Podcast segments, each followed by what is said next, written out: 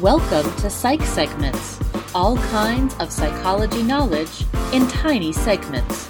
Hosted by your personal psychology professor and made for the psychology student or student at heart. A podcast that even your mom would approve of. Just ask Freud.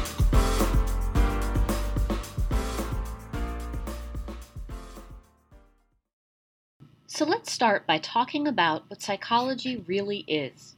You know, for many years, the only way we could really understand the human experience was either through philosophy or religion.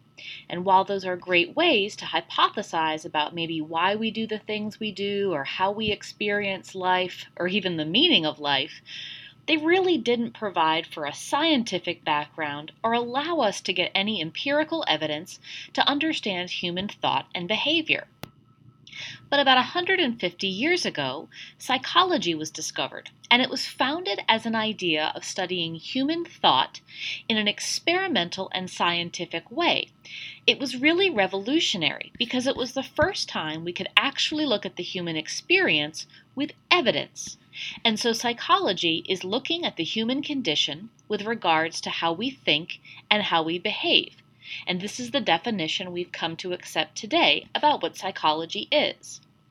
Thinking refers to activities like cognitive function, critical and abstract processing, how we memorize and store information, how we're able to manipulate information and use language to communicate and further ideas.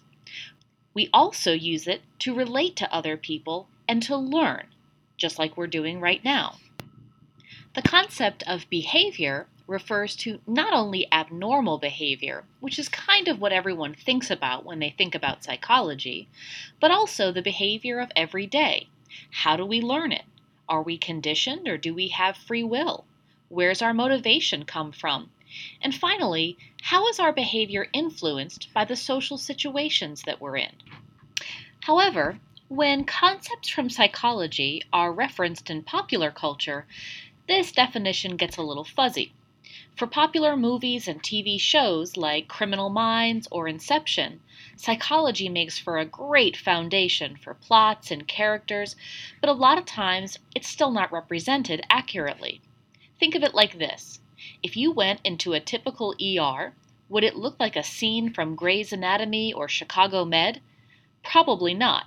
The truth is, most ERs deal with things that are a lot more mundane than people may think or see on TV. Do they have abnormal experiences, crazy cases, and times of crisis? Absolutely. But if you ask an ER doctor or nurse, a lot of times they'll say they deal with people who are sick or maybe have injured themselves, but don't really meet the criteria for a great episode of ER. That being said, you can kind of look at psychology the same way. Most of psychology spends time analyzing what's normal for thinking and behavior, like typical human experiences, and not the real crazy stuff that you may see on an episode of Dexter or in a big blockbuster movie. So, the thing to remember is that yes, abnormal psychology is a portion of psychology, but in reality, psychology as a whole is more about the everyday. It's more about how we relate to others and how we relate to ourselves in common situations. Similarly, most psychologists do not do therapy or counseling. Many psychologists, like myself, are teachers. We work in education. Psychologists work in industrial and organizational settings. They work in research. They work in medicine. But not everything comes down to treating a patient with mental illness. Psychology is really more about the human being as a whole, not necessarily just abnormal human beings. So, I hope today's brief episode has given you kind of an idea of what to expect from future psych segments. And hopefully, it's also helped you understand a little bit more about what psychology really is. I always tell my students if you start an example of a concept in psychology with the statement, I saw it once on a lifetime made for TV movie, I'm probably going to tell you it's wrong. That's not the most accurate way to understand psychology.